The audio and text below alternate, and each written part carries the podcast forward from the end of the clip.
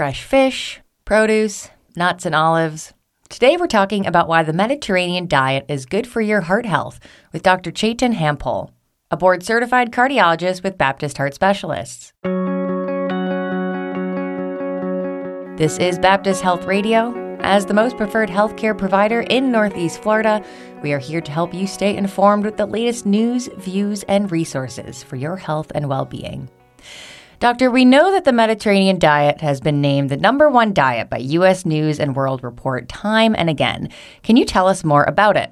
Sure. The Mediterranean style diet, it comes from the countries that border the Mediterranean Sea. And I would say that there is no one single Mediterranean style diet, but there is a style, and we'll talk about it a little bit later. But it's uh, broadly speaking a focus on fresh fish, fresh produce, and trying to minimize typically what are considered unhealthy foods, particularly saturated fats and processed foods.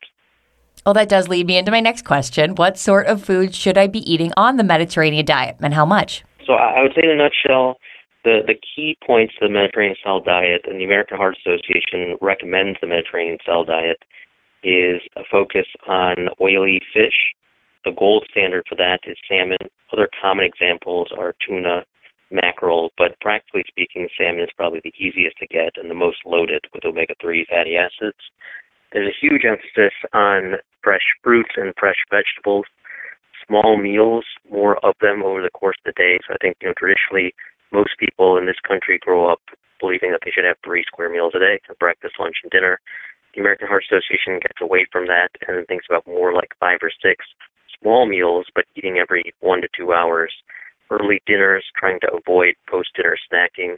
Very conservative with added sugars. Sugar itself is not necessarily a bad thing, natural sugars like fruits, but added sugars we try to stay away from. And then there's a, a I wouldn't call it an emphasis, but it allows for small to moderate amounts of alcohol and specifically red wine. Now, you mentioned sugar, but what are any other foods we should be avoiding on the Mediterranean diet? And tell us more about alcohol.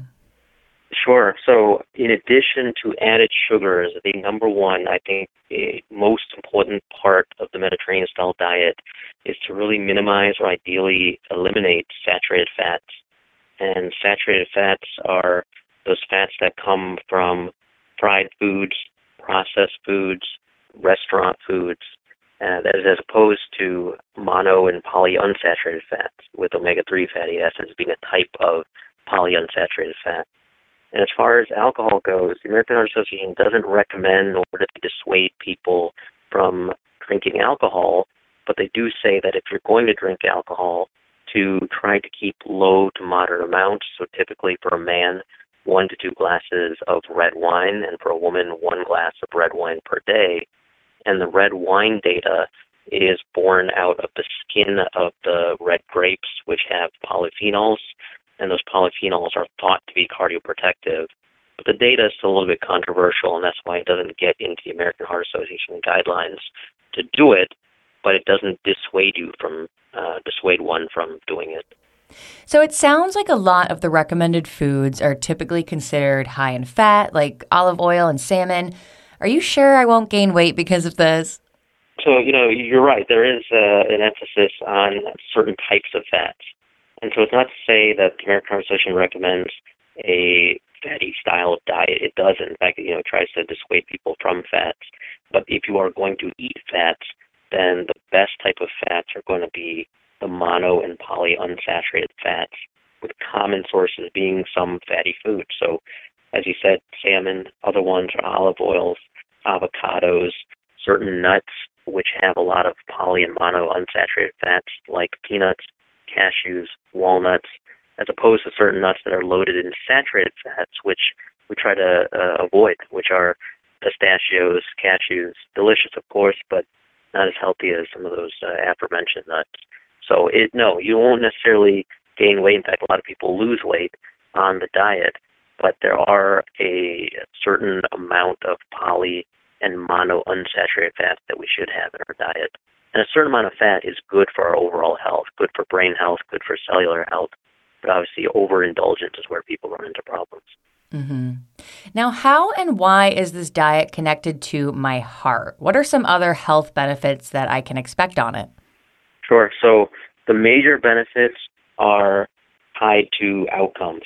So, less heart failure, less heart attack, less mortality, and then also uh, improvement in modifiable risk factors. So, things like diabetes, high blood pressure, high cholesterol, there's data to show that even outside of heart health, and there's extensive data to show that a Mediterranean style diet supports heart health, but there is data to show that it supports non cardiac health, specifically brain health. And there's data to show that people on a Mediterranean style diet are less likely to develop dementia, specifically Alzheimer's dementia. So, in addition to the sort of robust cardiac and I'd say cardiac related outcomes, there's also non cardiac important outcomes like brain health, which are related to Mediterranean style diets as well. Well, wrapping up here, doctor, are there any other tips or advice you have about heart healthy diets and exercise? Yeah, I, you know, I, I, I I'm leery to use the word diet. I mm. like the idea more of lifestyle and more of nutrition, and I think of it in that way for myself. You know, obviously, nutrition or we'll call it diet is important for what I do professionally, but just speaking personally, it's something that I spend a lot of time thinking about and, and, and trying to be adherent to. And I would say the main thing that I, I, I have uh, sort of evolved over the years, and this is just personally speaking, I did not grow up eating a what you traditionally call a Mediterranean style diet, and it sort of evolved into it, and I do now. But you know, it took years, and I would say the main thing for me was having a plan, and that is that is you know how am I going to, as a busy person, I think a lot of people are busy, and they find that it's difficult for them to make time uh, to to eat this sort of healthy diet. It, it, it takes organization. I think it takes a plan. In fact, even writing down your plan and then really trying to faithfully execute that plan. One thing that I did that really helped me was I started meal prepping on the weekend. So specifically on Sundays, I would make a few items, and these are items that you know I could eat over the course of a few days, things that would stay fresh. And so it would really reduce the amount of time that I had to spend cooking on the weekdays, and but still cook some healthy things that did not take a lot of time, like fish, for example. So I could put fish in the oven, broil it or grill it, and you know it takes less than 15 minutes.